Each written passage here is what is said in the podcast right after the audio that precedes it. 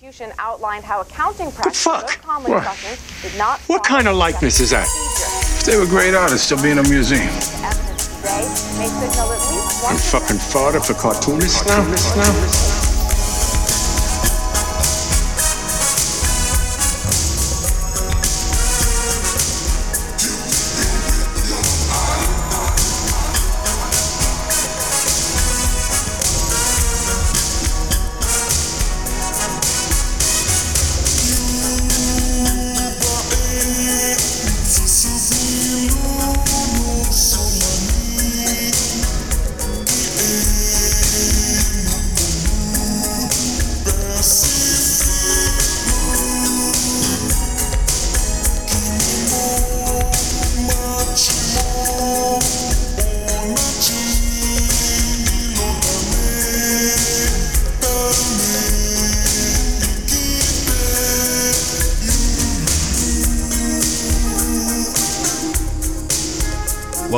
Gutter Boys, episode eighty-one. Gutter Boys is a small press comics podcast about the uh, high, uh, the ins and the outs, the highs and the very deep lows of making comics. I am your host, Cam, with Almost. my co-host, J B.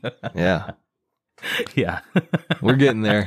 Uh, today on the show, we have uh, We're getting there. Andrea Bell, Chicago-based cartoonist, illustrator. Uh, Andrea's been a friend of ours for... God, you longer than me, but I've known Andrea since I first started doing shows in like twenty fifteen, twenty sixteen. Um, tremendous uh, cartoonist. We talk kind of all over the place in a good way, though. Yeah, we, we do get wild. Pretty crazy. You know how we are. Um, no, but it was a good interview. Um, we actually had a uh, you know pretty good uh, range of topics to cover, but I also feel like we didn't really cover a lot of stuff about Andrea as well. So we'll have to get them back on the Patreon at some point in time. Yeah. All right. So for news this week. Uh, obviously, the uh, the biggest convention that isn't about comics happened last weekend. San Diego Comic-Con is back after a three-year hiatus. Was it really that long? Yeah, I think so. Wow, okay, okay. Because, uh, yeah, I mean, San Diego. Yeah. Um, all those immigrants, you know, they're spreading diseases constantly. The monkeypox. Uh, yeah, exactly. The gay immigrants. Yeah. uh San Diego, obviously not really known for comic books, even though they claim that that's, you know, the, the word comic is in the name, but in title only. Right. Uh, there were a handful of reveals, nothing really worth talking about, to be honest, especially I would say to the, you know, type of listener we have. Uh, if you want to hear about, I don't know, how many new movie trailers and T V show Disney Plus reveals were out, go to, I don't know, um, what's like a really shitty website that people can go to? What, like our favorite, uh, bleeding cool dot com. Bleeding Cool. Yeah. Uh, yeah, one of those. Gizmodo, what, whatever. Gizmodo, like um, uh, Kotaku, Otaku. Kotaku, yeah. Um, uh, yeah, I wasn't really paying a whole lot of attention, to be honest. I will say that phase four of the Marvel movies, it's like, bro, like I'm sure that I'm going to be pleasantly, not pleasantly, I'm sure I'm going to be surprised uh, that these things do well. But I'm like, man, who wants to see this shit? Like they are bottom of the barrel scraping. Yeah, I don't know. I don't know and I don't care. Yeah. Uh, ignorance just, is bliss. Yeah. Um, I cannot see. Uh, I cannot hear. Mm-hmm. Uh, all is fine. The one thing that is, I guess, semi-relevant to comics that happened also at San Diego was uh, the, the Will Eisner's Awards. Which we're going to cover in depth uh, on our Patreon next Monday with uh, Gleb Melnikov and uh, Daniel Irizarry. Yes. Uh, so if you want yes. our Eisner's opinions, as well as, you know, those two knuckleheads, uh, subscribe at uh, gutter boys dot top or patreon dot com forward slash gutterboys. Uh, word on the street, there are some Mex Flintio fans calling for Ramon to be out and Gleb to be in. So, um, mm. you know, that's what we're going to be trying to push. Uh, this is going to be a new pilot for Mex Flintio on our Patreon, and we're going to discuss the Eisner's for the first episode. Uh, J B and I are just going to... Really just uh, just try to get Ramon out of there. That's our main goal. Yeah, it's been like a four-year op, mm-hmm. and uh, we're finally, it's finally happening, guys. We we did it. Yeah. Mission accomplished. We got him. Uh, yeah, so about the Eisners, just real quick. If you thought James Tynion was insufferable now, uh, just, just you wait. They gave that motherfucker recognition. Twice. Yeah. Um, so I do want to say he split for like best ongoing series. um, he split the award with another book from Image called Bitterroot. And I just got to say, like, the Eisner Committee or whatever the fuck, you know, whoever those people are. Actually, I guess we vote on them as people in the industry, but, like, how in the fuck I didn't do you vote. Have a tie? Well, no, but I mean, like, that's, you know, who votes in this, or like comics professionals. Yeah, yeah. And it's, uh, but no, I didn't vote this year. Um, uh, I did last yeah. year and a couple years before that. But um, yeah, I just, they split an award and they were like, oh, there's actually two best ongoing series and both suck. I mean, of course, but yeah. I just don't understand. Like, how do you give the award to two people? I just don't get it. I don't get it. Yeah, I don't. I mean, I it's just because it doesn't matter. Literally, does not matter. Yeah, it's true. It's just a prestige thing. Nobody fucking cares, really. Nobody takes this award seriously. Uh, it's like one step above the brick, which is saying something.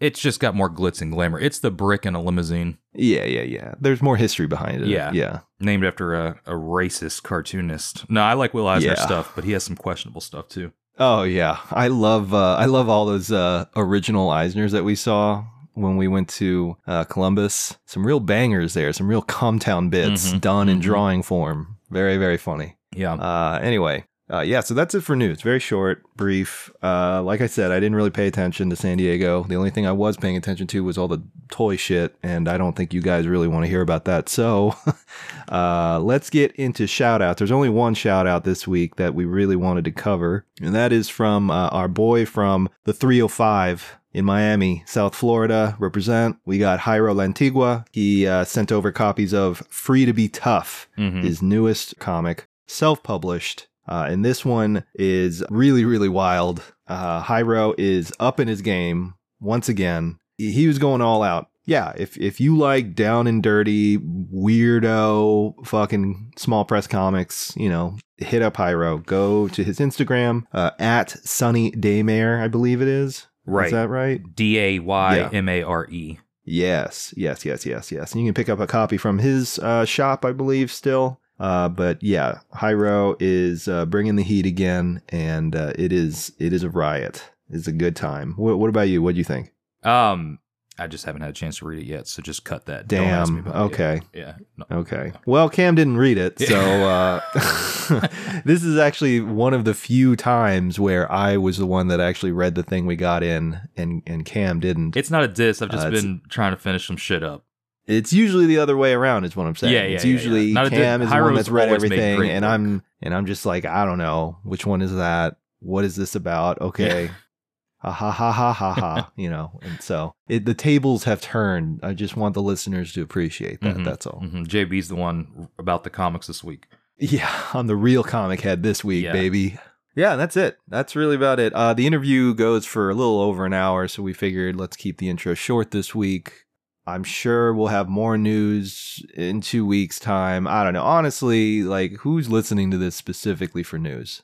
I know there's like one guy there that does, but that's the exception, right? Like, I don't think most people are listening to this being like, oh, I got to know what the hot scoops are for this week in, in the biz. If you're doing that with Gutter Boys, I, I hate to break it to you. Uh, maybe you should, uh, I don't know, go to uh, what's like an industry comic pod where like a bunch of fanboys talk about what they've been jacking off to that week. Uh, Gutter Boys. Oh, okay. That's true. Yeah. Uh. Well, I mean, j- jacking off to, that's like not something you would normally jack off to. Yeah. No. Uh, yeah. Sometimes, you know, people like it when we riff, but yeah, if, if we're your news source, man, um, that's like, you know, we're like the Fox News of comics news.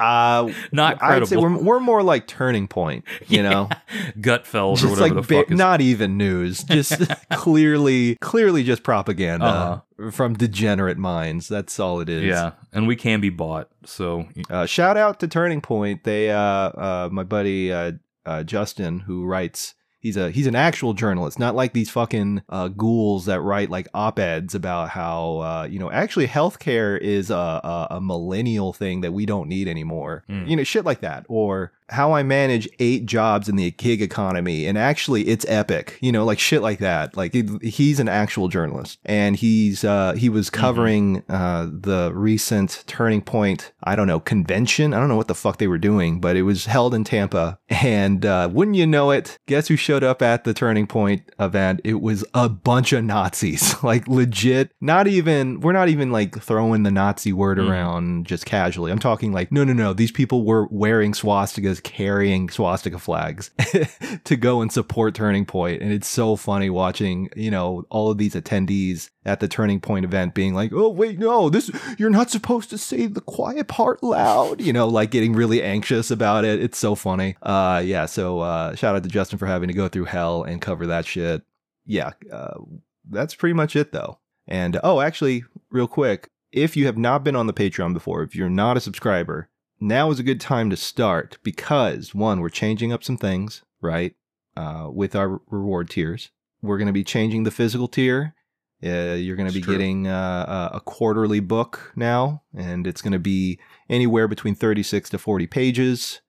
Uh, it's going to be... Color is hopefully the plan right now. Yeah, yeah. And uh, the plan is to have more... It's going to be a magazine. It's not going to necessarily be all... comic content. There might be some toy content, some wrestling content, some interviews, uh, some music content. But J B and I are going to collaborate on a quarterly magazine instead of having to crank something out monthly. Uh, that just feels like it's phoning it in. Also, it was kind of just taking a toll now that quote unquote real life is coming back and, you know, I got to work and whatnot. So, uh, yeah, it's going to come out four times a year. Uh, the first issue, if you subscribe on um, August first. So, the way this is going to work is you have to subscribe to the ten dollar tier for three months, and then you get your quarterly zine as well as, uh, you know, the episodes.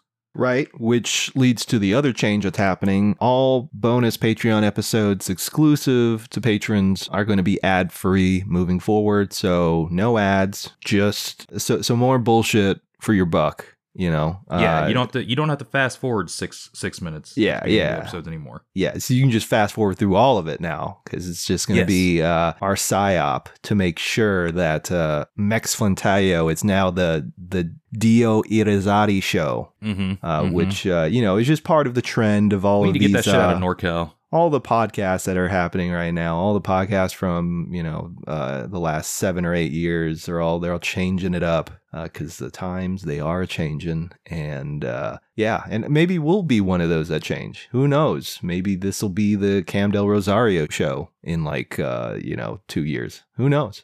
I hope not, man. But uh, you know what? Uh, yeah, subscribe to our Patreon so that doesn't happen. uh, Patreon.com forward slash gutterboys or gutterboys.top.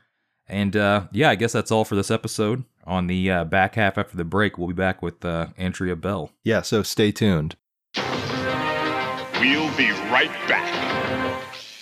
What do a pair of deadly assassins, a beefy pile of roided-up high school football players, a zombie outbreak, huge dragons, and a himbo barbarian have in common? You can find them all in the upcoming pages of the Santos Sisters. That's right. Ambar and Alana are back for more gripping adventures. Once again, Offset Press printed in full color on your favorite decadent newsprint. Prestigious publication. The Comics Journal loved the first issue, calling it a highly entertaining comic. And Katie and Sally from the Thick Lines podcast called it a masterpiece and more than they deserve. And who are we to disagree? The Santos Sisters is available now. Don't miss out. Ask your favorite comic book retailer to add it to your pull list today or find it online at santos sisters dot com.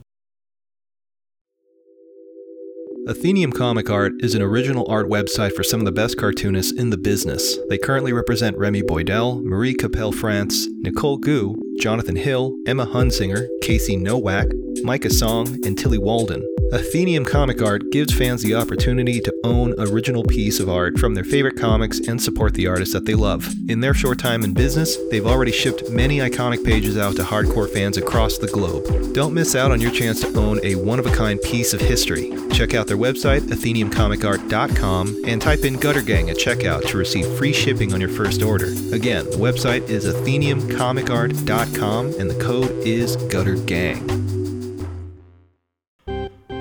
Who loves underground comics? Everybody loves underground comics, and if you know people who don't love underground comics and only read the mainstream comics, immediately report them to your local comic book store and find them with copies of Clusterfucks Comics. Clusterfucks Comics is a black and white underground anthology comic zine featuring some of the best underground comics creators today. Creators like Cameron Zavala, Eric Jasek, Brian Judge, Miguel Aguilar, Adam Yeater, Jason Covelli, Umberto Tonella, Anna Peterson, Tony DePasquale, Derby Hall, and so many more. Issues one through four are available now, with the fifth issue debuting in early twenty twenty-three. Purchase your copies today at clusterfuckscomics dot big cartel dot com. And that's comics with an X. Clusterfucks Comics. Comics you can clusterfucks with. Rust Belt Review is a quarterly comics lit magazine featuring serialized and short-form comics from some of the most exciting cartoonists in the small press scene today. Volume one features work from Gutter alums M S Harkness, Audra Stang, and Caleb Orecchio, along with work by Andrew Greenstone, Sean Knickerbocker, and Juan Jose Fernandez. You can order your copy of Rust Belt Review today by going to rust belt review dot org. Enter in promo code GUTTER to receive two bucks off your order. Again, that website is rust belt review dot org, promo code GUTTER. Morning, Gary. Morning, Marianne. Need a menu? Nah, I'll just have the usual. You sure do love your eggs and coffee, Gary. Best way to start your morning, Marianne. Well, that and an issue of Town and County. What's that? Town and County is a new comic series written and drawn by cartoonist Alex Nall. He's that guy that wrote them books about teaching and that Mister Rogers feller. Oh, he was such a nice man. The first issue is thirty-six pages of black and white comic stories with beautiful color covers and features six stories about folks in our little township here in Illinois, like Susie Barber, the house cleaner that uncovers her client's dirty laundry, if you know what I mean, and Stanley Pepper, that big feller that just lost his job and took to drinking every night at Bugs's Tavern. Well, ain't that something? Town and County is published by Ivy Terrace Press, headquartered in Chicago. Chicago? Who would want to live there? So dirty. Each issue comes with a copy of The Hometown Hero, our little town's newsletter, and it's only eight dollars. eight dollars? Where can I get it, Gary? You can order a copy of Town and County on the internet at storeenvy slash Alex Nall Comics. Oh, there's your breakfast, Gary. Thanks, Marianne. Ah, nothing like a cup of coffee and a good comic book. The Last Aviatrix is a post-nuclear adventure comic by independent Los Angeles-based cartoonist Buster Cagle. The story follows Summer, our last aviatrix, who pilots the sole surviving airplane, a nuclear-powered B twenty-nine, as she travels the ruined world finding ways to survive and help humanity while dealing with the imminent threat of the Atomborn, a rare breed of atomic wizards that want to see her out of the sky. Her mission becomes complicated when she accidentally picks up Henry, an Atomborn child who wields incredible power, and Clementine, a berserker on a quest for vengeance. Can our aviatrix survive this ruined and irradiated wasteland? Every issue can be read for free on buster cagle dot com slash comics. Paper copies can be ordered as well, but, you know, you can still read it for free. If you like wizards or warplanes, go check it out.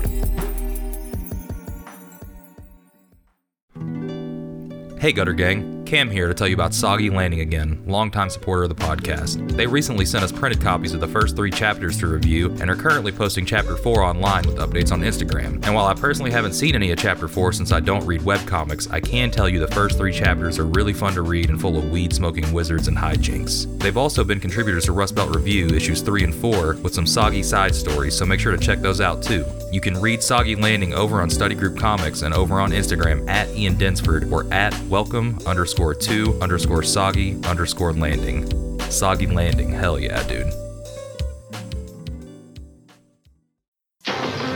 Now, back to our program.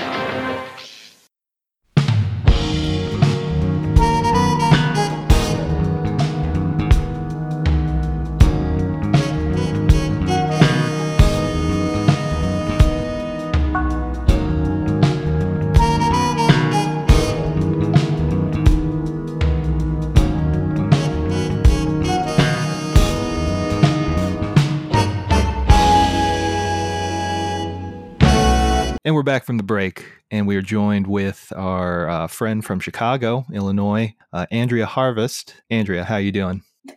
I'm good. I've never been. I feel like that's my new Christian name now, Andrea Harvest. I like it. uh, folks probably know her as Andrea Bell, but uh, she's uh, she's a busybody. She's been working on books left and right, I feel like, for the last, God, it's been like four years, maybe more. that you've been just kind of like nonstop working on stuff? Yeah, you've had like one big one a year, I feel like, so. It feels like that, for sure. I'm glad it looks like that on the outside, too. Yeah, so uh, what have you been working on lately? Because I know you have a new book in the works. Yeah. Um, okay, so... And if you're not allowed to talk about too much, I understand. I know those contracts can be pretty those specific. Things. I yeah. think... I think the things that I'm working on have been announced, so I think it's chill. Okay. Um, yeah, I'm actually, I'm going to be, I'm starting two books at once right now. Mm, oh, shit. Um, I'm doing a book with Meredith McLaren with Algonquin for young readers called Crumble. And I'm also doing a book with Harper Alley with Karina Evans, which is called Millie in the Mansion. So it wasn't like always lined up perfectly where I get to do both at the exact same time, but I actually I kind of like it. It's staggered a little bit. And I think the last year I've been doing more coloring work, which I also love a lot, um, like coloring other people's uh, graphic novels. Uh, it's kind of nice to get back into my own work. Okay. So were you coloring stuff like as like kind of just like a gig for a while, just to kind of fall back on? It's, I'm trying to think. They, I mean, I, I, I do think it like almost makes up like just as much income, I think, as some of the other books that I've been working on. There's, right. It's always like, so-and-so might need you like last minute, or, you know, like, can you come on and do the color art this entire graphic novel? So it, it's come in both waves where I get sought out like, hey, the timeline's really tight. I'm like, cool, let's go. I got oh, a yeah. list of like Netflix shows I need to catch up on or, you know, like a little bit more planning. And I, I don't know, I coloring's my favorite part of the process. Mm-hmm. So I, um, yeah, it, it's a nice, like, I guess it is like the side gig, but like, it's not totally like me front facing with my creative, uh, completely. Well, it's a cool fucking like thing to do when you're not working on your own stuff. I mean, cause you're pretty much always working on comics or some kind of art, which, you know, what more can you ask for in this, like, you know, thing we do? Yeah. Yeah. I'm very fortunate. Yeah. And like I said, it uses a different part of the brain. So I'm able to kind of digest shows, which I don't know, maybe that's rotting my brain more than I should let it. But it, like it, I, I get to flex a different creative muscle and then kind of multitask in different ways. Yeah. See, like I don't, I don't think I've ever known that, that you actually like the coloring process the most. Oh, yeah. I like your colors are always nice though. That's thank you. Coloring was well, I like I I just coloring was that thing that I thought I was so bad at uh, yeah. in art school that I was like, I gotta get better. And then I just kind of just I don't know found artists who had palettes that I really adored. I'm like, well, I'll just try this person's palette on this new drawing that I did. And so part of me is like, thank you for noticing my colors look nice. But also part of me, imposter syndrome, is like, I feel like a fake and I borrowed this palette from someone. Did you do anything besides like, you know, just like being like, oh, I like this. Like, did you look into any kind of like color theory or anything like that? No, no, I. That's cool. No, yeah, I just didn't. I was just curious. Yeah. Yeah, I feel like that would be the professor answer to give, but I honestly, I just have a Pinterest board with illustrations with palettes that I really like, and I'll, you know, I'll go through and add more to it, or like I, I'm, I'm constantly like screenshotting things on my phone, like a boomer too. I'm, j- I'm just like saving colors and stuff that I like. So I guess more of a expedition uh, avenue to finding color combinations. Sick. Yeah. I, I think the last time I even talked to you about like process was um probably like three years ago, and I feel like uh at that time you were, like you said, struggling with coloring. You found it to be very kind of difficult, frustrating, and you were really working through it. So it I you know clearly that worked out, because you know as we've watched your work grow over the last couple of years, it, it does seem like you're becoming more confident with with your coloring. Oh my gosh, that's that's like all I want to hear from you guys, like like my peers.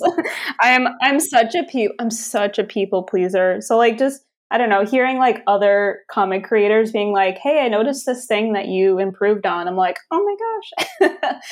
Yeah, I don't. I guess it's just that, you know, taking something and like really focusing on it for a hundred plus pages, like you're inevitably going to either find that like rhythm into like what works for you, or, you know, just right. find, find some sort of formula in your brain. Yeah. This might be a tangent, but I was talking with another artist recently. And do you guys have like, do you have rules when you're drawing? Like, like either via comic or just like illustration of like, okay, so this is a three-fourths angle of this person, so I'm going to draw the head shape like a little wonkier, or I don't, I'm, I'm trying to describe this better, but do you have like personal rules that you set for yourself while you're drawing?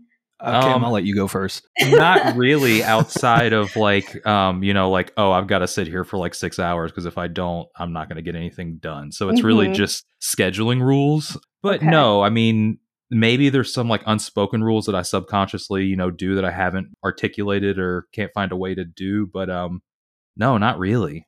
Mm, okay. J B? Yeah. Uh, well, I personally do make rules for myself, uh, depending on the project. And mm-hmm. uh, it'll be like little things. There's some things that I picked up from animators uh, in terms of like people that do storyboarding and stuff. I don't even know if I'm allowed to talk about this, but uh, well, basically I had access to some, uh, I, I guess you could say like industry standard type documents. And they basically outline, here are the things that we expect, yada, yada, yada. Yeah, uh-huh. yeah, yeah. Well, one of the simplest things that I learned from that is actually stuff that they pulled from uh, like early animation from like the twenties, in that, you know, you want to frame, there are like certain rules that you want to follow when you're framing things, uh, just so that things are clear and as simple as possible to read to the audience. I yeah. got you. So I do have yeah. one rule that I follow. Let me, uh, and it's Pete Fakey taught me. Uh, once per page, you get a you get a whole body shot. Uh, so you yes, can put the exactly. characters in perspective. Yeah, yeah, okay. Yeah, okay. So yes, I do have a rule. Sorry, go ahead, J P. Yeah. But when you all, you all started describing it, I was like, oh, okay, yes, yes, okay. Yeah, yeah, yeah, yeah. So that that is one of the rules I also follow. It depending, yeah. like, I mean, obviously there are exceptions to these rules, uh-huh. but for the most part, you want to try and put one full figure on a page, right, at least yeah, yeah. one, at least one panel, uh, just to have an, a better understanding of scale and whatnot. Mm-hmm. mm-hmm. And uh, in terms of like framing and character, or, you know, figure placement, you know, uh, there's like certain rules that I try to adhere to. And, you know, I've, I've broken this rule a couple times too. So I'm not like the best at following these rules that I make for myself. But, uh, you know, you want to not get fancy when it's completely unnecessary and actually muddies how the reader experiences the comic. Mm. So, for example, I've noticed a lot of people will do these overhead shots at an angle. And so you're kind of looking at an angle towards the ground, right? And there's um, a, some minor forced perspective from that. And that only works in like very specific situations, but I see people use it kind of arbitrarily because they want to just fill the panel up with stuff, which I understand. But yeah. but but sometimes it's completely unnecessary, right? Like sometimes that doesn't even, in terms of like reading it, as a as a person experiencing that comic, it doesn't really make any sense. Like you're you're muddying information that doesn't really need to be there, and you're yeah. also showing stuff that doesn't need to be shown in the first place, you know? Yeah, like, I that's always like, you know, first pass on thumbnails and going back and like resizing, cutting, whatever. I'm like, do I really need to show this like weird corner that I just spent, you know, maybe too long doodling? But yeah, I think that's, yeah, that's a really good example for this sort of intangible thing I'm trying to describe. Yeah, yeah. Like, because I feel like it comes out in my coloring a lot too, where I'm like, oh, I can't use this yellow because this yellow right. means this. And it's not right. even, mm. it's not like a, like this stack of documents I got from Secret Society of Comics Makers. It's just like yeah. in my, in my brain, like some sort of rule that I've put up for myself. And sometimes I love it. And sometimes I'm like, Andy, just break loose, like have fun. I am having fun, but. No, but yeah, I know what you're saying. You you want to have some amount of consistency and internal logic going on. Mm-hmm. Mm-hmm. That, that definitely makes sense. I think another one I remember picking up from uh, Alex Thoth, uh, where he talked about putting as little information on the page that also provides the most information simultaneously, like basically being very economical with certain things Wait, say it again. I'm sorry. So, yeah, so he always talked about this sort of economy of line. Basically, he only puts as much line work or information on a page as necessary in order to get certain things across clearly and legibly to the reader. Mm, yeah. Okay. You know, so like, if there's harsh lighting in, in a particular panel, you don't need to draw the entire figure and every detail, clasp, and wrinkle. It's unnecessary. So you can just black out certain portions, you know, be almost gestural in certain elements and not have to be like over rendering everything.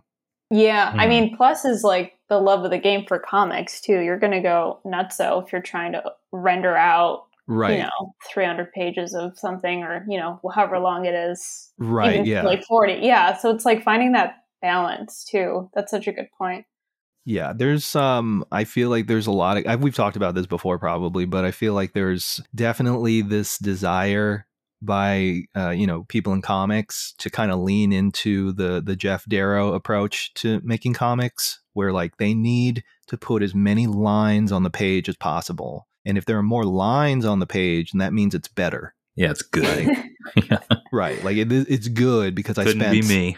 thirty hours on one panel because look at all those lines. But then, yeah. you know, when I mean, you're it's reading impressive, it, it, but beyond that, you know, right. You yeah. To, I yeah. mean, sucking your own dick is impressive too, but it's just like what, you, you know, it's like, it's kind of unnecessary. It's confusing. Unless it's ironic.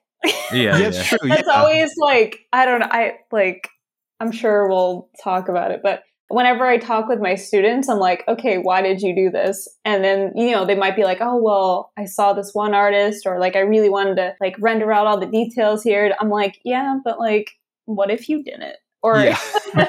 or like, yeah. like, oh, I'm like, oh, so it's not ironic. And they're like, what? What did you mean by that?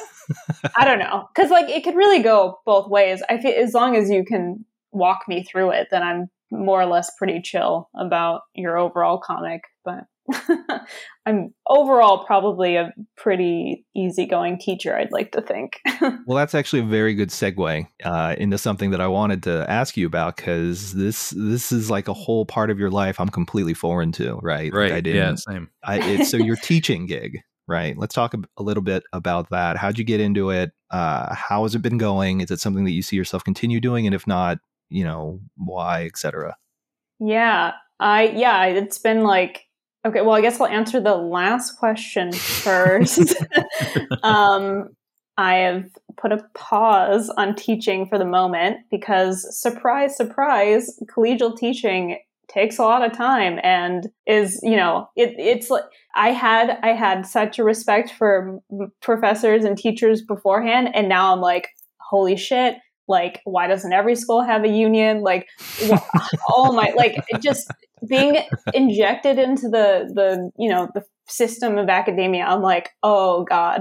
Yeah. So like, and that's, I don't think that's a specific thing to where I was teaching or am teaching. I'm still on the payroll, whatever. Uh, but it's like, I think it's a bigger conversation to have, but so I, I'm putting a pause on it for some like personal reasons. I'm like thinking through like how I feel about certain things. Uh, and then also, as I mentioned earlier, thumbnailing two books at a time, like, it's yeah. just, and then like, you know, the other, like the coloring inks and everything. It's just, I, I kind of, I definitely kind of. Seems reasonable. It. Yeah. Yeah.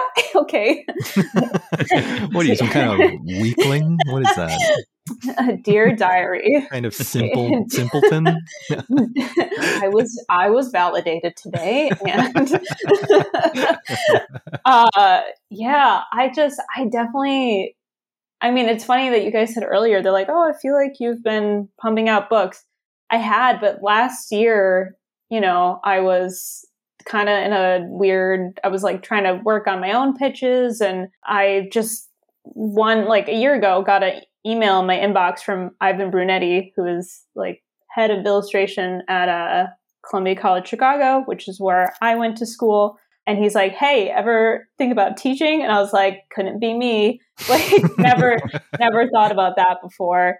And he's like, well, I hope you consider it. Uh, like, here's some more info. And I talked to like a, a lot of people about it and literally told myself, I'm going to give myself the old college try. So you know, went through, I'm like, if I'm going to do this, like, this is the kind of teacher I want to be. And like, when I reconcile with that, like, did the interview process. Um, one of my teachers was one of the people interviewing me. So that was funny. And then I started, I've only, I've only taught two classes. So I started last fall and I taught an intro to illustration. And then this past spring, twenty twenty, I taught a graphic novel class. So it has really like opened my eyes a lot to, I mean, not only like my personal experience going to that school and like seeing behind the curtain a little bit, but yeah, I like feel like I, I don't, I, it's really nice to like get to know younger artists, if that makes any sort of sense, just to like hear what they're concerned about, what they're thinking about, like where they want to go with their career, if they want a career in it, like why are they at this school? So it's been pretty, pretty eye-opening for sure. See, that's really nice because the young artists that we know, Jasper and Nate, they just get on my damn nerves. Um, so. I mean, yeah, yeah, yeah, yeah. I mean, it's just, it's, and I, I should, you know, I don't, if people are listening to this twenty years in the future, no, I mean, this is during a pandemic. So my first class I taught with masks and in a classroom. I might be projecting okay on this podcast, but in person, like I don't really, I can't project very far. So that was like a whole, like, man, this is going to take a lot of extrovert energy of me to be up on a quote unquote stage for four hours. And then my graphic novel class was an online class, which I was like, oh, this is perfect. Like I do so many Zoom meetings and like, this will be fine. No, no, no. Students, they don't turn the cameras on. So it's just talking into a, talking into a void for four hours, but they were, they were chill too. They're nice. Like, I try to get them to interact in the chat, like press one if you like have a, I don't know, like, what do you think about this comic? Press one if you like it. Mm-hmm. One's in the chat. So did you get to like develop your uh, lesson plan, or was it something that was kind of handed to you that you got to tweak? What was that experience like? That's a great question. I definitely thought it would be more of like, here's how we've always done an intro to illustration class. Here's how we've done a graphic novel class. I had to, yeah, I had to like really seek out people's syllabus, syllabi, uh, to see how they've done it. Like it wasn't just, there wasn't like a lot of info just handed to me, which I thought was interesting. And, you know, like better or worse, like they hire you for your sort of vision on things. So that made sense for me to develop it. But also someone who had mainly come from like a lecture or workshop background, I hadn't really done any classroom time per se. That was a little like a little daunting, but I, yeah, for the graphic novel one, I more or less took On Smith. He was my graphic novel teacher at Columbia. So I more or less took his syllabus, which was Ivor Bonetti's syllabus that he had. And I kind of interjected more of like, I, I kept like the, each lesson more or less the same with like autobiocomic or like, you know, this, this is going to be a comic about a memory, things like that. And then try to inject some more, I guess, like current work that I had been liking that kind of falls into those categories. Um, so if I were to teach that class again, I would definitely try to seek out like contemporary uh, pieces to put in there. Yeah. But what was the other part of that I was going to say? Oh, and then I guess at the, the part that I think the biggest parts that I did change for the graphic novel class was that I did a few weeks on like self-publishing and then also like a traditional publishing route because I have some experience on both sides of it because, you know, they're students. So they, they, they might come into a graphic novel class and be like, I love, you know, The Walking Dead or like they have like one sort of image of what being a graphic novel artist could look like. So I, I really did try to like show them the more self-publishing side of things if they were interested in that. So you just teed it up perfectly where I wanted to go. Oh. Just because, you know, when I met you, you were, um, you know, self-publishing your own stuff. And then now, you know, you've got book deals with multiple companies and you're kind of everywhere. So, I mean, in the grand scheme of things, you know, you've made it as far as, you know, uh, comics. So you have seen both sides of that, though. Do you feel like, you know, I just kind of want you to kind of talk about, like, you know, the advantages in your experience, like one versus the other, and then any advice you have, you know, for the listeners as far as like taking their work from self-publishing and getting it to the companies, whether that's through pitching and, you know, kind of your journey on how you went from one to the other. Yeah. Yeah. And I like, I, I do often, like, whenever I do a lecture, come, or if, like, someone asks me for advice, I'm very clear on, like, this was my particular journey, and it might be a lot of, like, similar stories to some of my contemporaries, but there's so many avenues into comics and, like, quote unquote, you know, being a full-time comic artist, whatever that looks like for you. But yeah, I, I kind of, I guess to, like, give a full recap of it, I switched gears my last year at Columbia into focusing more on self-publishing and comics. Definitely thought I was going to go into animation, like character design. I don't know. That was like the only thing I really thought I could be good at. So made a shift and, you know, went to Cake and, like, discovered what Quimby's was and, like, Chicago Comic, like, just finding all these local friends who were in the scene. And I was like, oh, I, I like these people. I like creating my own work. So that was definitely my, like, baby steps into self-publishing and, like, getting, I would be like, oh, I want to do this cool show that I saw so-and-so at. So I'd just try to, like, apply and, you know, make the books for the, the show, like, having that be my deadline. And I guess I just kept going and, like, kept self-publishing, which is a lot of fun, especially if you're working, like, I was working retail and, like, customer service throughout a lot of, like, my self-publishing days. So that was just a huge, like, I'm off the clock. Like, I'm just going to draw all night, like, bye guys, or, you know, meeting up with your friends and, like, hanging out their house and drawing all night. Just very, a lot of fond memories of it.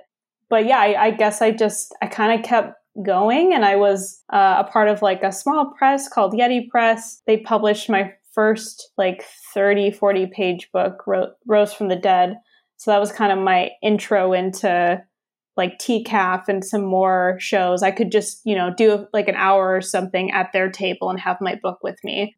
But yeah, I kept going. Uh, and I guess somehow, I mean, this is also my story on, like, why you need a business card, like, old, like, lady being like, have a business card.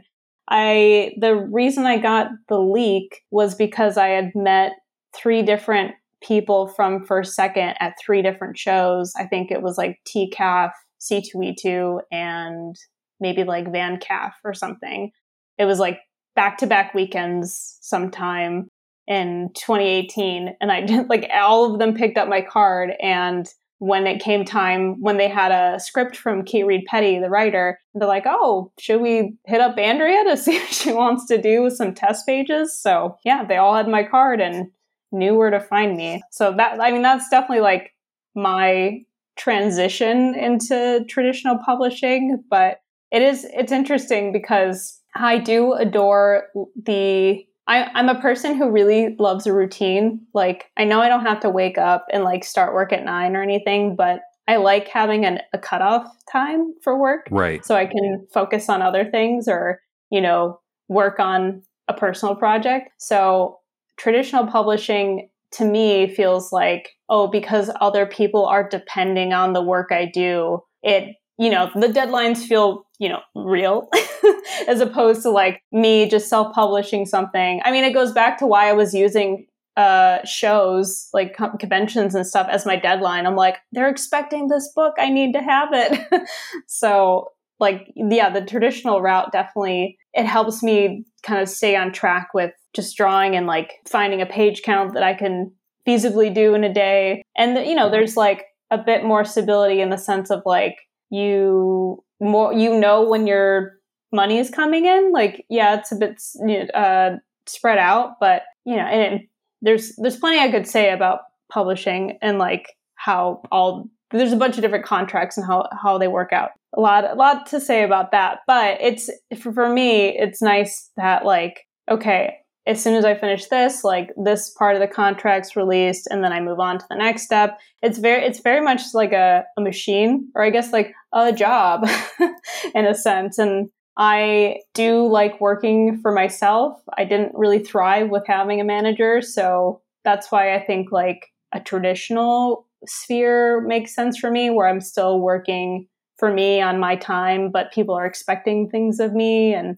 I think I work well with the team. So yeah, it's just, um, yeah, I don't know. But then the other side of it too is uh, I don't have a lot of time for my own work. And it's a, it's a funny beast where you do kind of have to be always crafting up these pitches to hopefully like send out so you get other work to work on. And that balance, I don't think I've found yet to, you know, sign off on this one job that I'm working on and then go log on and work on my personal work that may or may not lead to anything. Mm-hmm. So the bulk of the work that you've been doing uh, over the last few years for publishers, that's all like hard erotica, right? The hardest. Yeah. Well, that's a great segue. Yeah. Uh, I wish. Um, it's yeah, it's it's middle grade, but that's that's funny because I, I haven't even touched on like that part of my whole spiel I just went on of like I feel like when I was self-publishing, it was just me and I didn't have to assign an audience to something. Like I wasn't thinking commercially about my work, which is, I hate doing that. Uh, but when it comes to traditional stuff, they're like, wow, you have such a commercial style, or like really like you're, you got a great middle grade style. I'm like, okay, like it's a nice compliment, but I'm also like, what does that mean? Do you interpret it as like backhanded or something like that? I shouldn't. I know that's the way. It's well, no, no, no, that's, that's okay. I would just just to kind of get your perspective it, no. on it. Yeah, that's the way it came off. That's the way it came off. Yeah. I, but no, it's like I don't know. It's yeah. The one hand, I should be like, cool. This, you know, this seems viable. I don't know. Like it just, it's a weird. For me, it's like never a way I would describe a friend's artwork commercial. So I don't know, like. I get what they're trying to say. I think they're really trying to gas me up, and they're coming from, you know, a different world than me, but I would like, and, and I don't know, we'll talk later about it. Or I like the people that I love the most are like super scribbly and just like getting out an emotion in their art, or like, it just feels so effortlessly or like just beautiful. And when I, when I get told like, oh, this looks, you know, like commercial, or like this looks, um, I don't know. It's just, it's weird to assign an age onto artwork, but maybe I'm alone in that because I'm looking at one way in and out of a situation. I don't know. No, I gotcha. So Andy, you mentioned earlier that you are uh, pretty much born and raised in and around the Chicagoland area.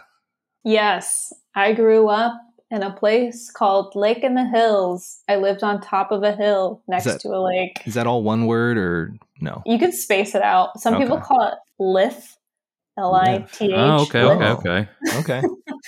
But yeah, born and raised Illinois, ready to spread my wings, but happy for the, the time I've spent here.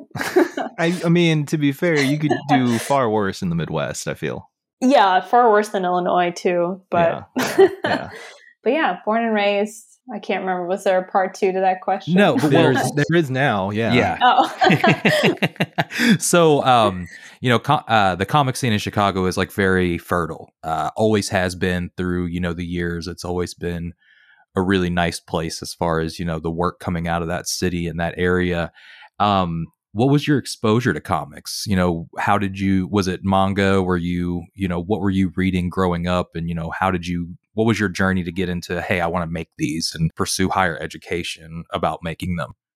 Yeah, I definitely a roundabout way, but it all started one summer in two thousand one. I don't know. My cousin came from Georgia. He was much older than me, who was like ten at the time or whatever, with like a suitcase full of manga. And I had never seen it before. And of course there was like, you know, some of the more like clant, clantily, whatever about it. Uh, not hentai, porn. But maybe hentai. yeah, yeah, probably. But there was a lot that was not, but that was definitely my first intro into like a comic that wasn't a superhero comic, and it was like about just, you know, a girl going to school, falling in love, eating toast, like just like like kind of more of this like mundane feeling, and then obviously like the magical part of it. But I was I was really struck by um trying to remember particular titles. I remember really loving Love Hina, even though that's a little could be a little risque, but like also into anime, the Tenchi Muyo, Inuyasha, Yu Yu Hakusho, oh man, Trigun, just all the stuff that I could like secretly watch on Adult Swim without my parents knowing. Yeah, I guess real, uh, some real yeah. weeb shit. Yeah, I know. No, here, you want to hear the weeb shit? Yes. You, yeah. Okay, so side side note to that is, so my mom saw the hentai and like the dirty manga and was like, no, you will not, like she she did kick my cousin out of the house. Like he she put oh, him, she put him she put him up in a hotel. Oh man, it was traumatic. As like a ten year old, and like his sister was with me and my brother, and we're like looking at the white pages, like calling all the hotels, like, is Ryan there? No, like, oh, trying man. to find him. Um, but I think such a he's okay. He's okay. Everyone's yeah. fine. Everybody's cool now. Yeah. Everyone's chill. But the, I mean, the hentai is fine. Don't worry, guys. Yeah, all the hentai went with him. It's good. But like, you know, it, so from then on, my mom was just like, no, like no anime, no manga. And I, it honestly ruined it. Cause I, before she was like, oh, I like that you're reading. I'm like, yeah. And then after she like looked at them, kicked them out, whatever, she was like, no, none of this. And so I had to, like, on field trips where we went to the mall, I would like buy like Furikuri uh, manga or like, like, yeah. like Rama One Half and like sneak those. And then I would like, so I snuck them in my room. And then, like I was saying with Adult Swim, I like, I asked my dad to buy me V H S tapes, blank ones, because I had a, V C- a V C R attached to my T V. And so I would record all the anime. And then I would draw like the little covers for them and then hide them in this like thing under my bed. Oh, man. So, like, yeah, some like serious bootleg stuff happening, and I it would be so like I, would, I was just so terrified of like what she would do if she caught me. So I would, if I like heard her coming down the hallway, I'd like turn the T V off, because it would still record if you turn the T V off, and like pretend like I was sleeping, and then she walked away. but but like honestly, yeah. So alongside that, I was also making my own like fanfic comics of stuff that I won't go into the details of, but I oh, like come on I, I I still have some. Maybe I'll send you guys some photos.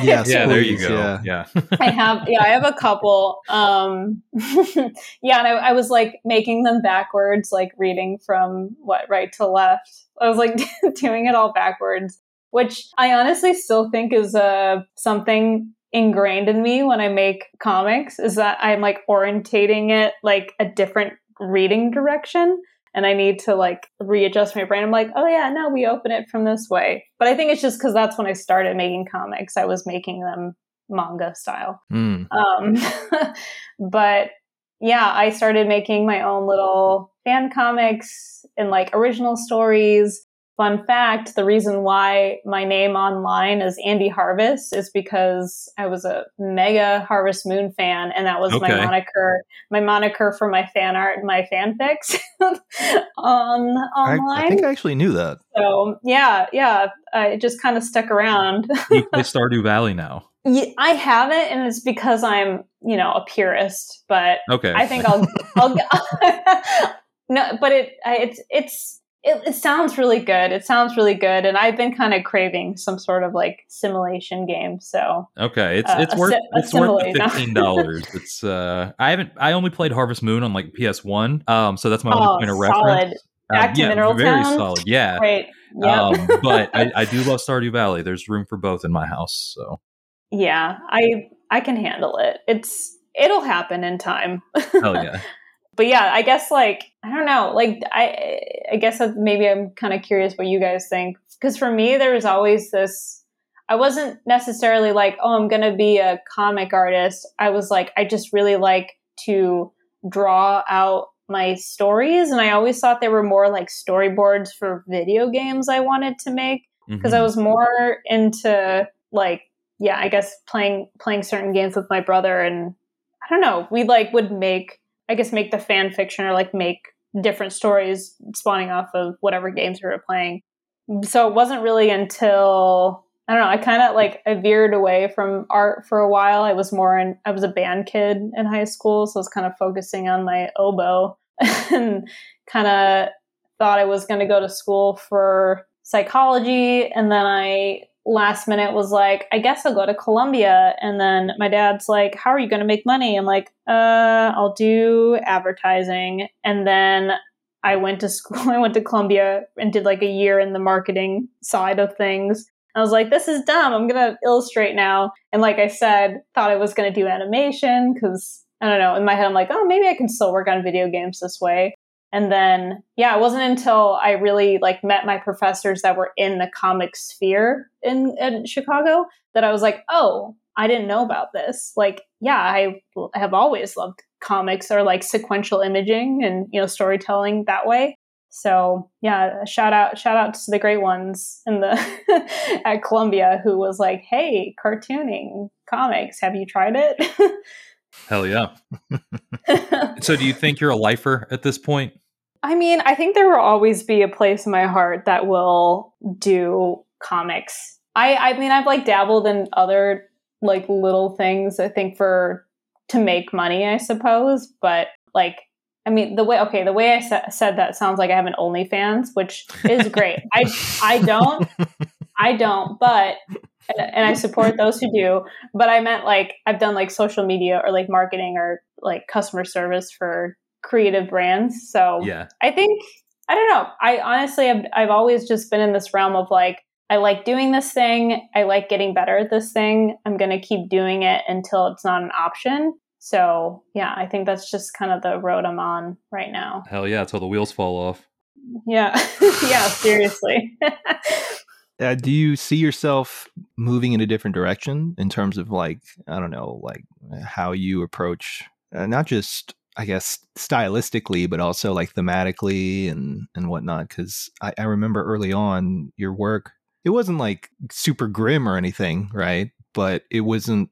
It definitely wouldn't fit in middle grade in a lot of ways. Not commercial. Not yeah, exactly. Yeah. Yeah. I mean, I'm always playing with style. Like personally, I don't, I don't like put it out a lot, a lot, but yeah, I would love to just be more laxy with, with, with my style and like do more, you know, I guess like, was it adult or like contemporary work? Like even, even the sort of the, the stories I'm working on writing right now, like in my head, they're not really middle grade, but like maybe could work if my, if so-and-so is trying to, you know, buy it from me or whatever. But yeah, I, that's, and that's the, that's the problem with, that's the problem with me. No, I, I just need to like, like also prioritize the play time. Do you, like, does that make sense of like, yeah, sure. Like we all have work that we're doing, but I want to also give myself time to play with new brushes or like paint or, you know, try ceramics out. And I think I've been not so great about that in the last few years. Hmm. Continue. Yeah. um, yeah, I don't know. Like I like where my work has gotten to, but I, it is interesting that like every time I get a new tool, like an iPad or like upgrade, I don't know, a brush or something. Like I, I always feel a shift in my style or like a sharp a sharpening of some tools, but then getting a little lazy on other things. Hmm. So like, I love my iPad, but like, I think I need to maybe only do like panels in my iPad and like, then maybe ink traditionally or like, well, okay, no, maybe not ink traditionally. Yeah. Like maybe go, maybe go back to like a different tool. I know yeah, she re- yeah. she regretted it immediately after she said that. Well, that she- actually that leads me into a question I wanted to ask.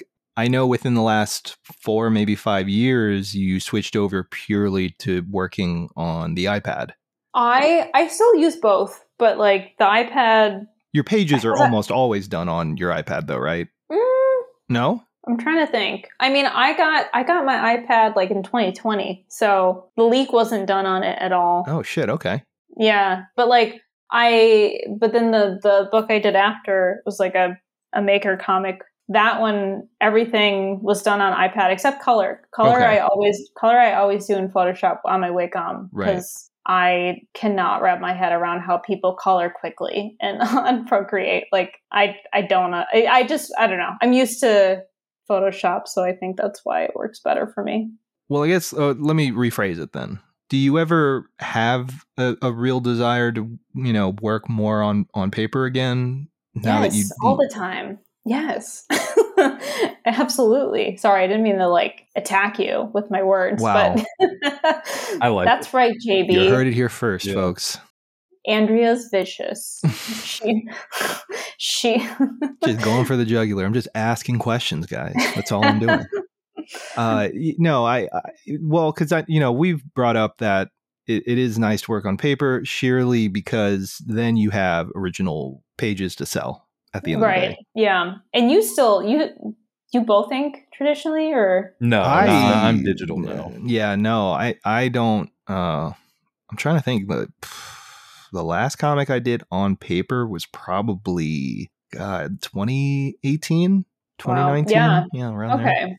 So it's been yeah, a while. Yeah, yeah. yeah so I get your need to want to do, I mean, I've said it on ev- previous episodes where it's like, man, I just, maybe I should start inking traditionally and penciling digitally or something, you know, just to have that tangible item. But um, yeah, I, I haven't actually gone through with it yet. Right? It's a nice it also, idea. Yeah.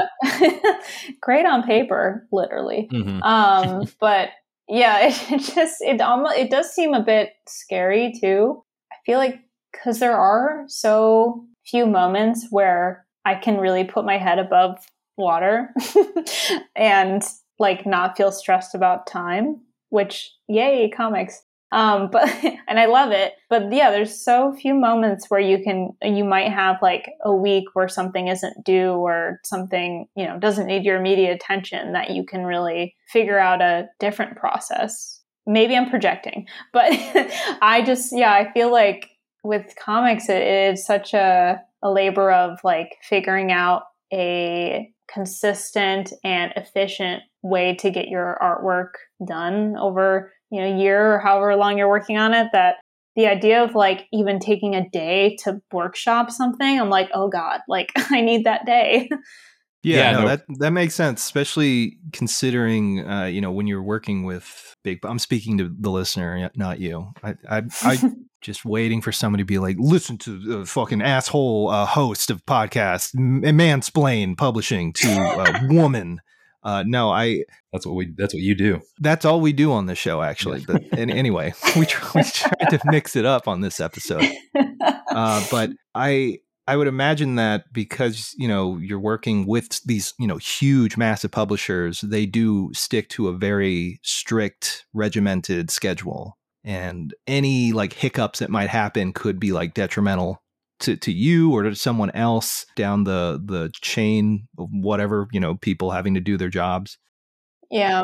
It really depends on the publisher. Like I, and thankfully a lot of the folks I've done, you know, books with are very understanding. Like if anything comes up, they're like, of course, like let's work on this. You know, they, they find a solution together, but there's a few smaller like anthology things or, you mm-hmm. know, just like, probably a tighter team who also, like you're saying, have people they're trying to get work to and pushing it, you know, down the pipeline. So, right. And I like, like I said, I'm a people pleaser.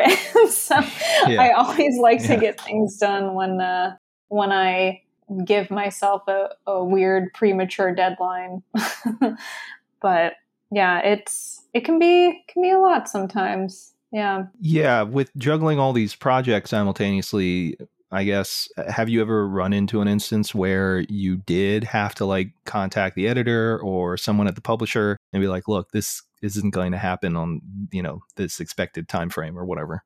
Yeah, definitely. I did that with The Leak. Mm, I'm okay. Very sure. And that was, I before The Leak, I had done, my longest comic was Fair Voyage, which is a little over one hundred pages, but I I did chunks of that. Like I yeah. was able to, yeah, and I was doing it for shows, but The Leak is two hundred forty pages. And I, you know, I was, It's my first sort of project like that. And I was figuring out, okay, the style with, you know, all the stuff we've been talking about this whole episode. And yeah, I think it was, I think, yeah, it, it was, it was all kosher until I got down to color. And I, I think I asked for like a three week extension or a month extension or something. And, you know, it was like, I think I asked for two because I, I the first one I asked for definitely was not enough time. And I qu- I quickly realized that because, yeah, I also, you know, it's, it's a learning experience right. for me. Yeah. Yeah.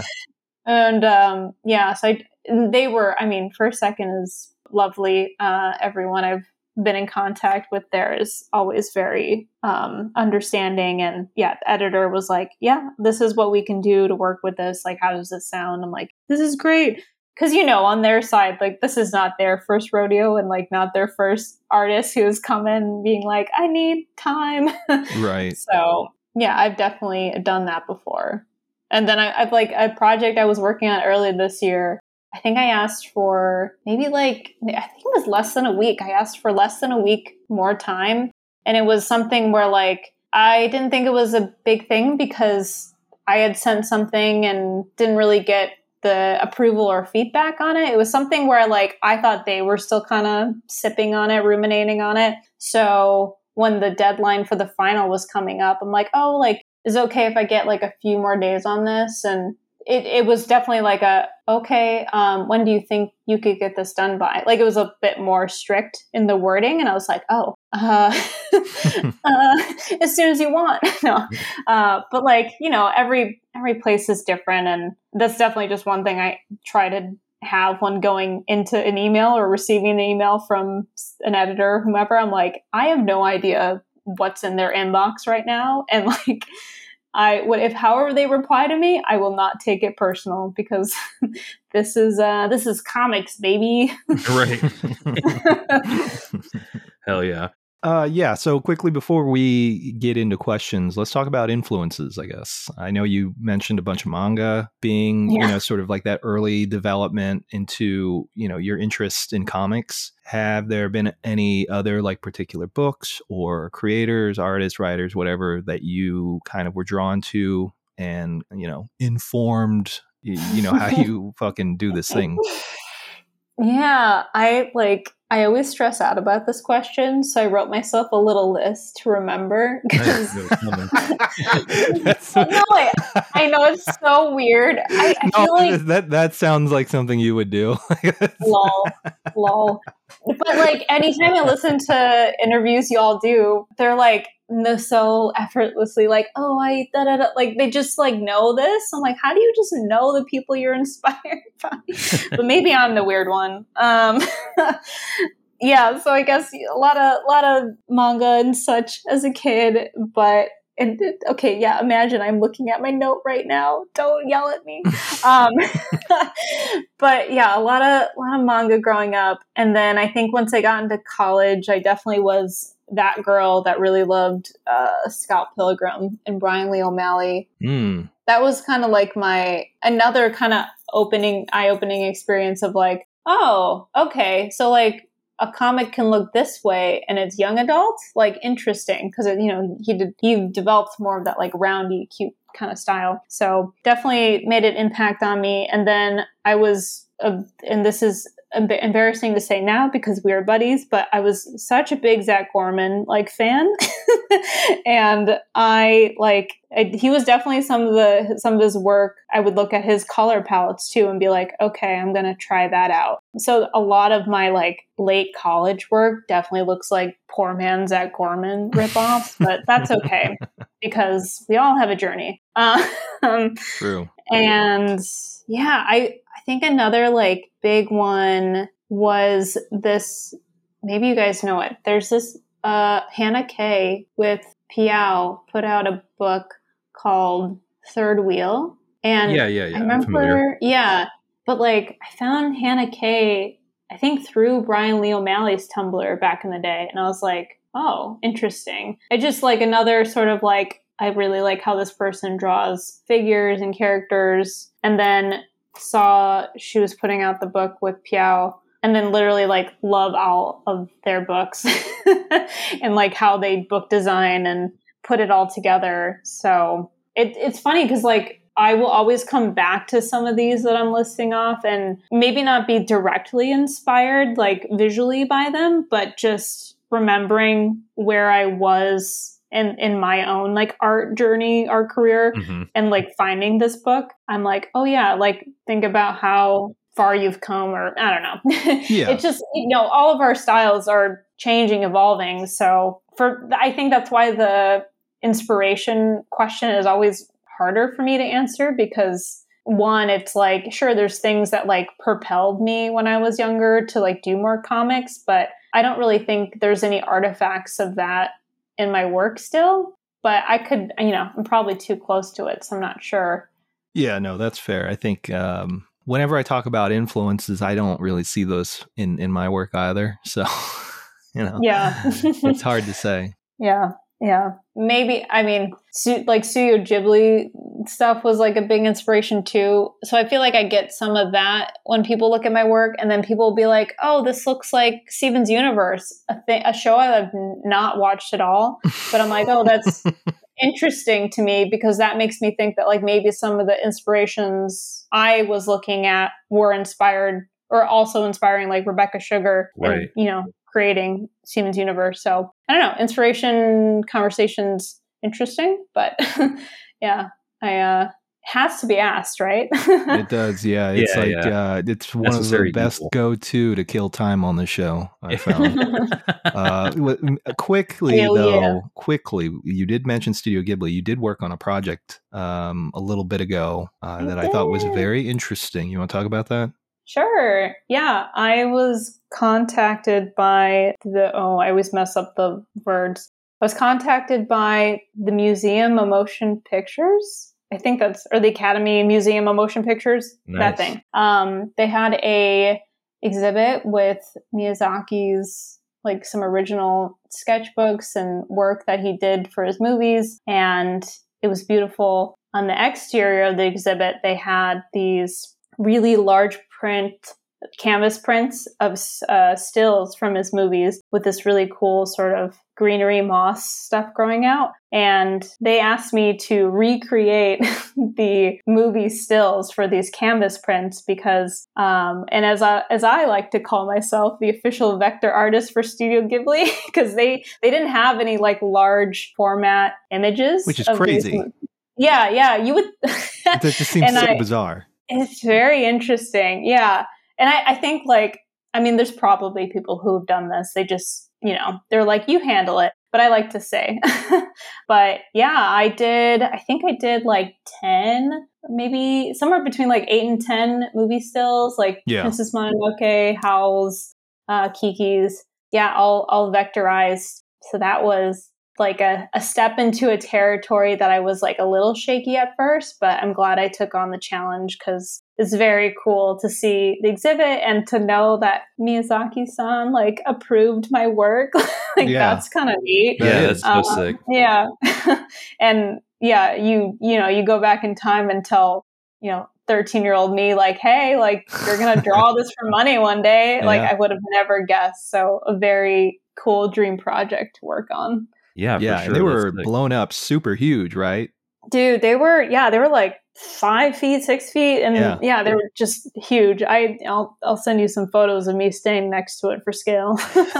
That's cool. Hell yeah. Yeah. The, just the idea of doing that, like I, I do not like working in Illustrator at all. So just having to work on vectors, you know, that for that long would fucking drive me up a wall. And I did it on the iPad, believe it or not. Oh, shit. Like, okay. Yeah, yeah, yeah. At least like the figures, but the backgrounds that were a bit more painterly were actually imposed. And I was like large scale painting in Photoshop. So it was oh. like a bit vector, a bit uh, large scale painting, but yeah, mostly okay. vector for them. Yeah. Damn, that, that's got to be a big ass file then if you're doing those background paintings. Oh, yeah. I never heard of a, well, I think it's P S B. It's just like yeah, big yeah, yeah. Photoshop. Yeah, it's like four gigs. Yeah. I was like, oh, God. Yeah. And then I wonder why I keep getting alerts that I'm like, you're running out of space. Right. Oh, Jesus. Yeah. Crazy big. All right. Well, that seems like a good time to uh, get into some questions that we got from listeners. Uh, Cam, do your spiel. So as always, if you want to participate with the show, uh, you can follow us on social media at Gutter Boys Pod or at Cam Del Rosario or at Mort Crimp Junior Uh, we usually put up little Instagram questionnaire things for our guests. And uh, honestly, I fucked up and I put yours up late, Andrea, but we still got a lot of good questions in for you. So um, hell yeah. First question came from Instagram user at Charlie Franz nine. Uh, thoughts on the new A twenty-four movie trailer? Uh, they're talking about mm. the movie Funny Pages, which is a uh, Softy-produced uh, movie about a cartoonist, in case the listener isn't aware of what's going on. But uh, Andrea, I know you. I sent you the trailer. J B, did you get a chance to check this out? Yeah, actually, um, my friend's wife sent it to me like, the other day because she knows, you know, she knows that I do comics and whatnot. So she was like, yeah, you, should, you would probably be interested in this. But this was something that we talked about before, right? Like before the trailer dropped. Uh, I think we talked about Adrian Tamina's miniseries coming out.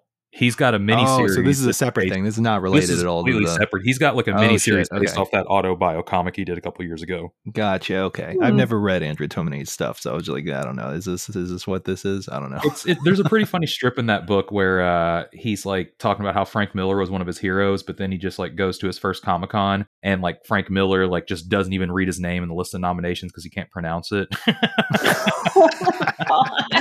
Yeah. So I'm hoping the show showcases stuff like that because that would be pretty funny, I think. Yeah, but yeah. No, yeah. Anyways, that's that's off topic.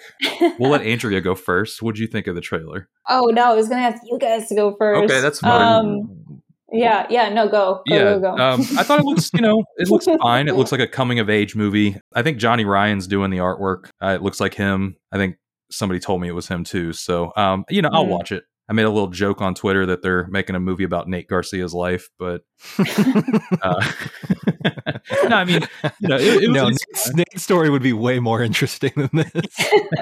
I, I think, it, you know, there was a part where he was like, wait, you work for Image Comics? Like, I, oh my God. You know, like, I, uh, he just looks like a ghoul too. Yeah. Yeah. I mean, like, I'm going to watch this. It's about our, our quote unquote business, you know, like, right. it's, it's must see. Yeah. Yeah, we'll watch. We'll definitely watch. Mm-hmm. Um, one thing I noticed, where all the ladies yes, at? Like, yes, like, for just, sure. Just his mom and like the agent or who the, the guidance interviewer, counselor like, that he draws ugly. Yeah. I was like, fuck yeah, dude. Like, love this industry. Love this representation. It's, at least it's honest. Yeah, yeah. yeah. I mean, that's why I'm like, oh, is it going to be very self-aware? Um, right. But we will, we shall see. Yeah. Yeah. I feel like it would be um, insincere, disingenuous if, if they did include like, you know, a ton of like representation in something about comics that early on. I feel like, I don't know. Is it, is it, Uh, a period thing? Is it set? It looks time? to be like a period thing. Am I wrong about that, Cam? It, it does, but it's so weird because like I'm so old that I'm just like, oh, it looks like the early two thousands. I'm like, oh, that wasn't too long ago. Um, so fair. You know, he says, oh, you worked at Image, so this is obviously after the nineties explosion. Mm. Also, like he gets a uh, I.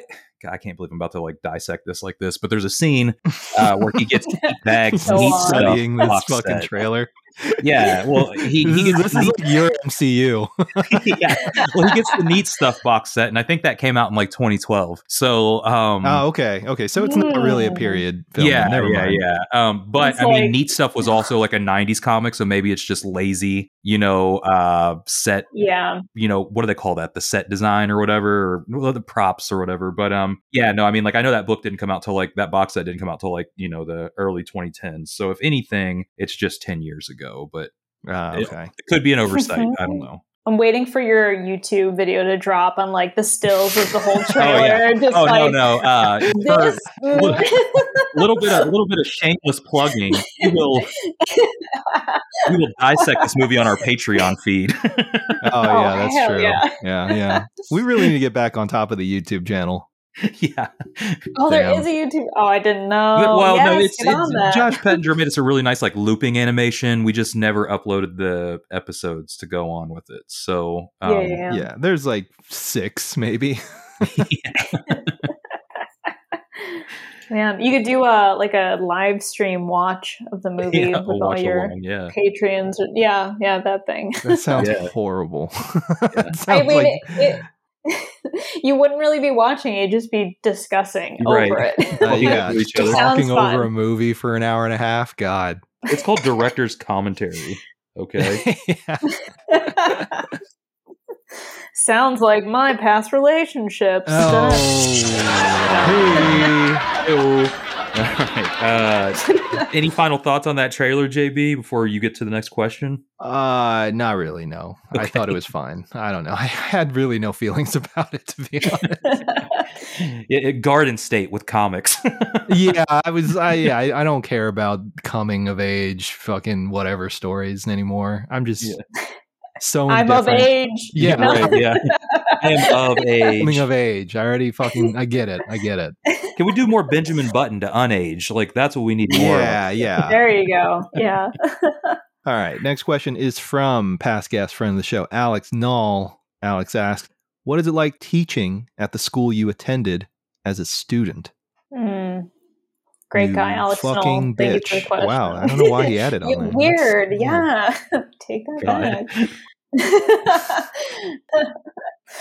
Wow. Yeah, I guess, you know, maybe I'd have a better answer if it wasn't pandemic, because it was pretty lonely. Like yeah. it just nobody like no, I was teaching. I didn't really see a lot of teachers that I had or, you know, anything like that. The school also kind of rehabbed one of the floors that had a lot of my classes. So uh, to be honest, like the being in the building part of it or like teaching feels very normal. But I think the other thing is that the pulling behind the curtain, the sort of the behind the scenes emails every day yeah. academia world that I'm like, huh, I have more uh, empathy for my teachers t- ten years ago. I didn't realize they were dealing with all this every day.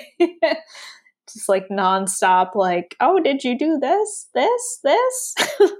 Fucking assholes.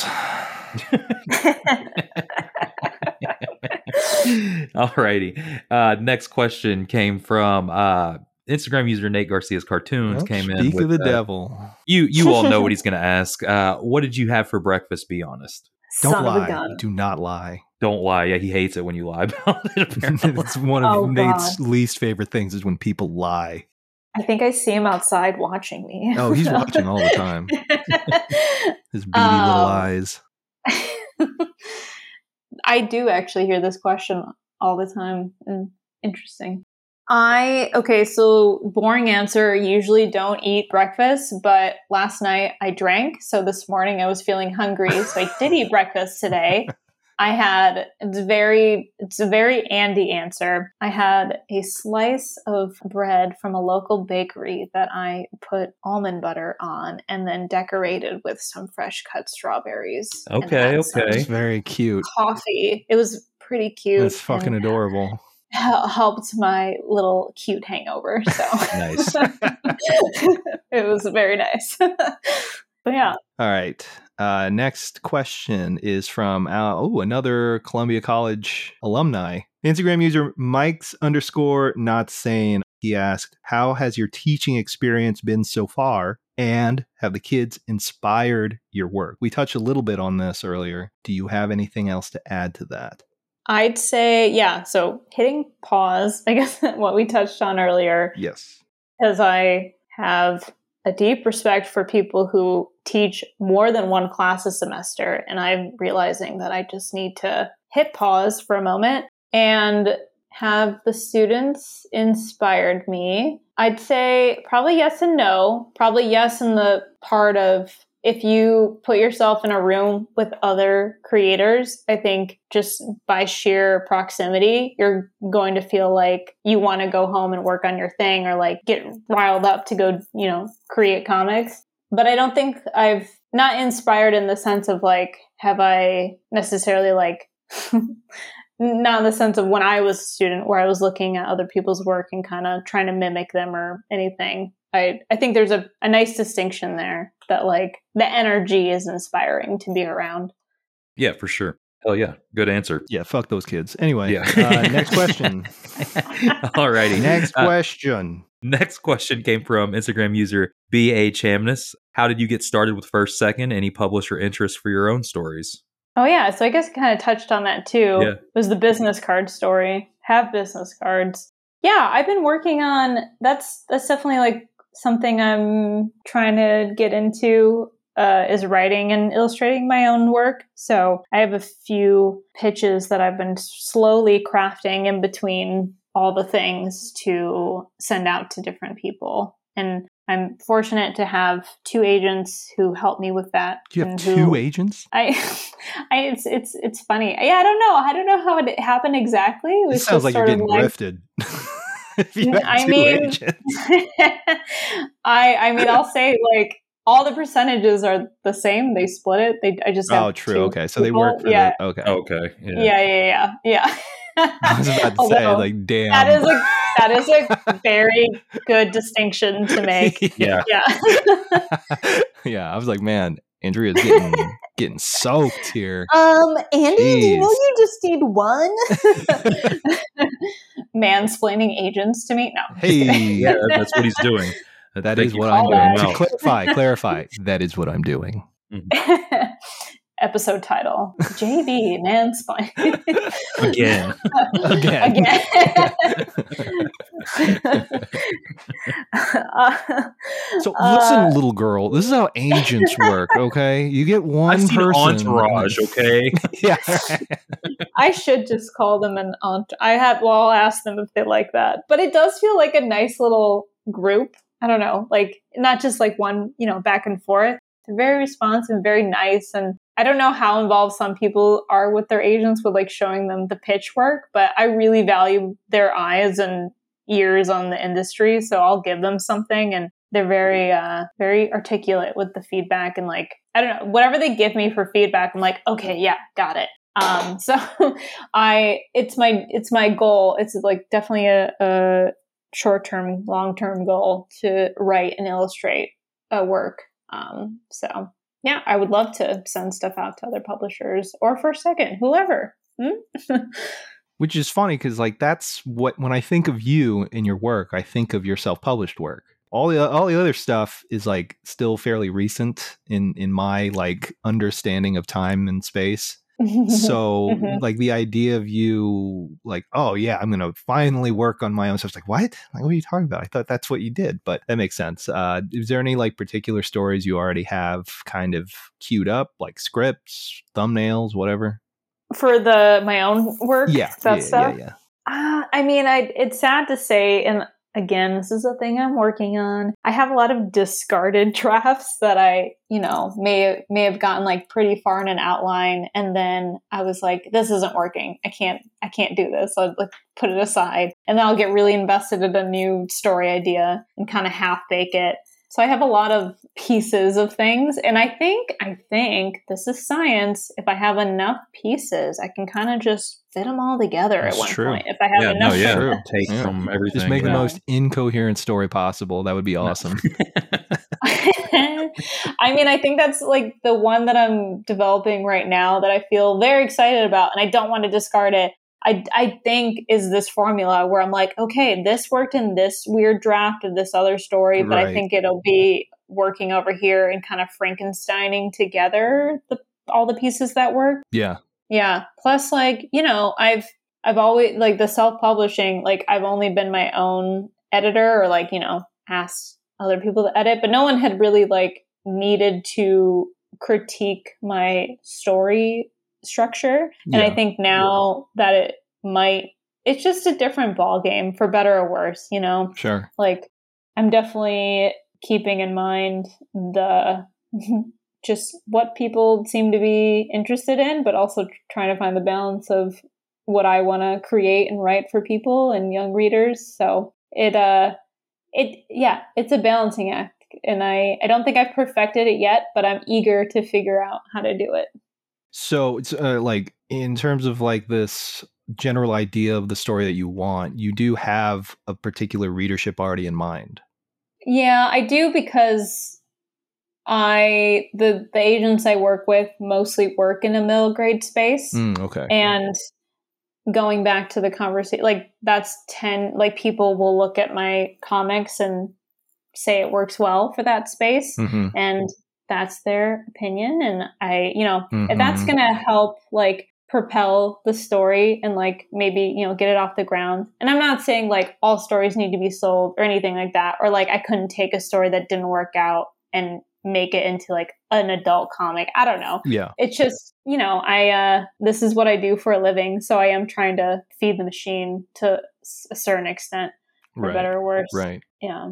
I guess that, I mean, uh, and maybe this is something that we could touch on more in depth if we ever have you back on for like a Patreon thing. But mm. I would like to talk about that, that specific topic that we kind of grazed over. Yeah, I would I would love to go more in depth on it. You know, it, yeah, this idea of making something that is your sort of your vision, right? Like what makes your voice yours, but then also mm-hmm. having to make it fit within these parameters, uh, depending on whatever specific niche that you work in comics. Yeah, and I I, it, I would, yeah, I want to go more in depth on it. And I think just as like a, a blanket statement, I feel like sometimes it's not often talk. I don't, I don't really get into this conversation often with like comics peers. And I wonder if it is because I'm seeing them mostly in like an indie like convention. You get or, blasted you know, with or, them. That's why. yeah. Mean. I'm like not thinking about comics. Right, it's the last thing. Probably. Yeah, truly. I'm like just trying to get to know the human on a genuine level. You're just dr- drunkenly fantasizing about the cute little piece of toast that you're going to have with strawberries in the morning because you're so hungover. Accurate. one hundred percent accurate.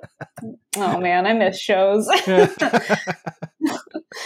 Yeah, but no, I yeah, I just think yeah, I think that'd be an interesting bigger conversation for sure. Yeah. Of course it's like typical fucking gutter boys where we like stumble accidentally on something that be like, oh, this is actually like a really good topic to like. Yeah, there's there's actually a question. The next question that you're about to tee up actually kind of segues into something I completely forgot to ask about. Um, oh yeah, okay. Yeah. All right. Uh, all right. Uh, a friend of the show, fellow Chicagoan cartoonist, Simple Dolt. Raziel asked, Puma, what up? Shout out to Raziel. Good dude. Uh, he asked, Andrea's dream dog. And what I meant was Bork. You know, we didn't even talk about Bork, which is your awesome dog character that you draw. Yeah. Bless, bless Bork. Yeah. yeah I thank you for saying that. And it's funny. I mean, like, let's, it's, Bork's never felt so, seen before until Cam. no, Bork, on this. Bork, is, Bork is Bork is very popular, it seems. No, yeah, he is. People ask me about Bork the most often. I find it so interesting because for me, it was just like a drawing challenge I did. Right. I'm like, I'm just going to draw this dog yeah. doing things for a month. And then I kind of, I mean, again, could feed into this whole bigger conversation we want to have. I did develop like a Bork script and pitch and sent it out. It didn't, it didn't get picked up. Honest answer. Monsters. Fucking monsters. Yeah.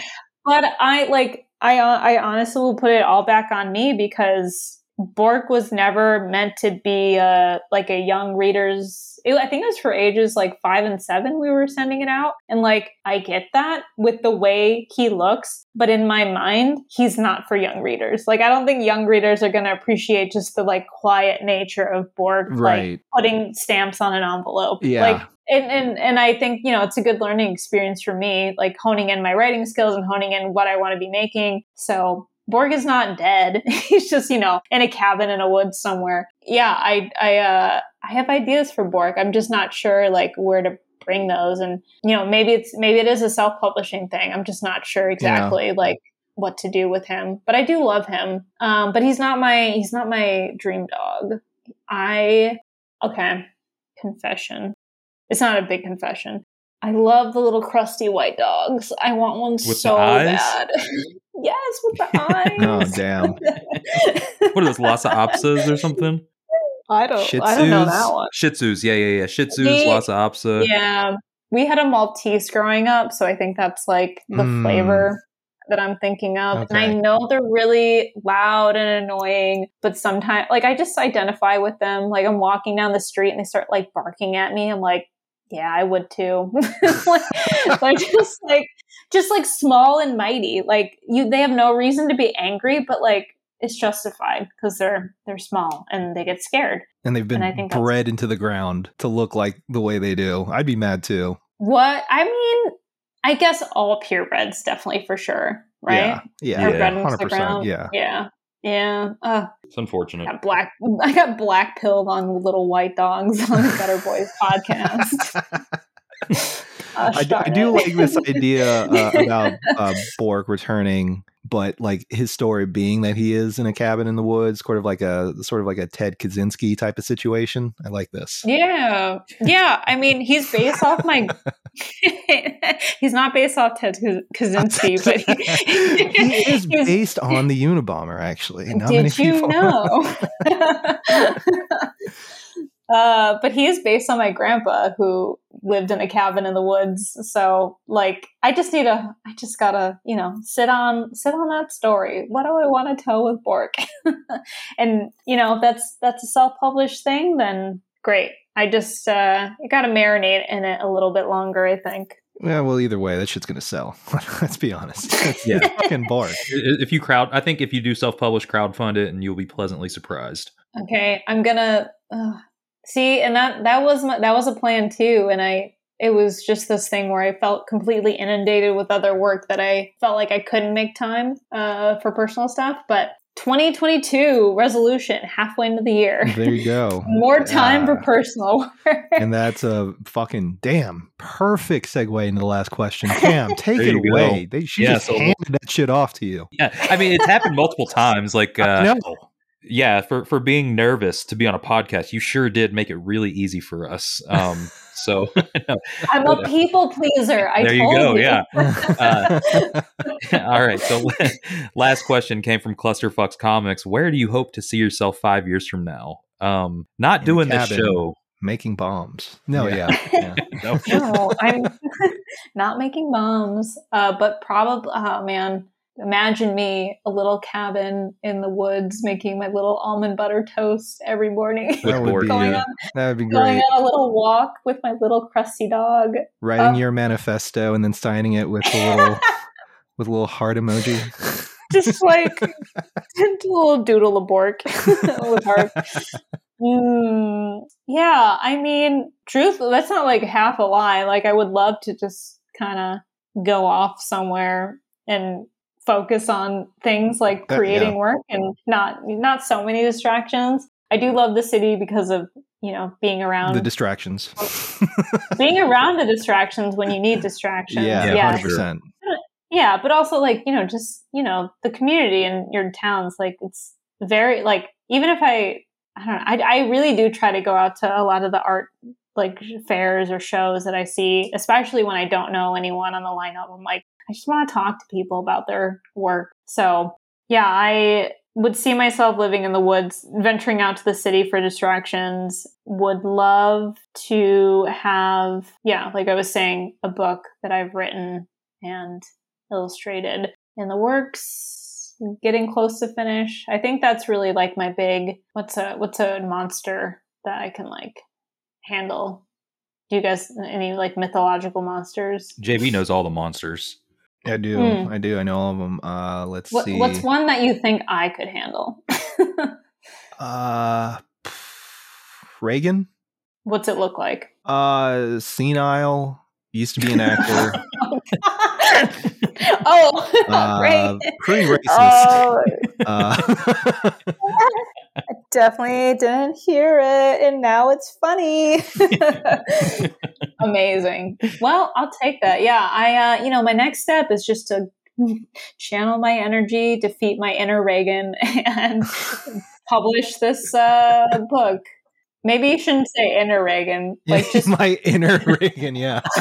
There's no part of me that is Reagan. Just okay, uh, out of Dracula's. How about that? Let's do that. Great. Yep. Conquer, get the Draculas out of here, and then I want to just make this book that I have an idea for. Yep. There you go. Simple life. All right. Well, uh, I think that about does it. Hey, uh, Andy, where can people find you uh, on the on the internet? And what book are you currently pushing that people should buy? Yeah. Basically plug whatever the hell you can plug. Just shill ah. away. Shill away, please. Mm-hmm. Sure. Okay. I'm online. Very online. Can, yes. Um, my website is andrea bell draws dot com, and my Instagram is Andy Harvest, and my Twitter is Andy Harvest. Yeah, I post some feely auto-bio comics on those things and other goofy uh, works. And then my book that I would love for you to go out and get is my baby that I've mentioned, The Leak. The writer was Kate Reed Petty. I'm very proud of that. It's my first graphic novel, and yeah, I would love more people to see it if they haven't yet. Awesome. Well, uh, thank you so much for coming on. It was uh, a pleasure talking to you. Thank you both. This just makes me miss like S P X times and hanging out and eating good food with you. Yeah, y'all. Are you doing any shows coming up? Or are you chilling? We're I'm chilling the rest of the year. Mm. I might pop into C X C, but is there anywhere anybody can meet you or Ooh. pick up a book from you? Yeah, I will be at C two E two in a couple weeks um, the, when this comes out. Yeah, I'll, it's like the first weekend in August, so come out if you're in the area. They keep moving that show around. Yeah, I, yeah. Like, when is the last time it's ever going to be Chicago summer and there's a Comic-Con? So I'm like, has people have to come out, right? uh, yeah, I mean, I, yeah. I'm, uh, they're probably tired of all the fucking street festivals, so seriously, gotta yeah, change it up. Yeah, but after that, I'm kind of thinking about laying low, maybe working on things. Hey, oh, oh, okay. yeah, yeah, picking up what you're putting down. All right, Andrea, thank you so much. Thank well, you. Hopefully, both. we will uh, cross paths at some point. Absolutely. Yeah, hopefully in the next year or so. I'm sure it'll happen or something. I think like four that's years. doable. Yeah. Yeah. yeah. I think it's where, doable. Where do you see yourself in five years? Crossing paths.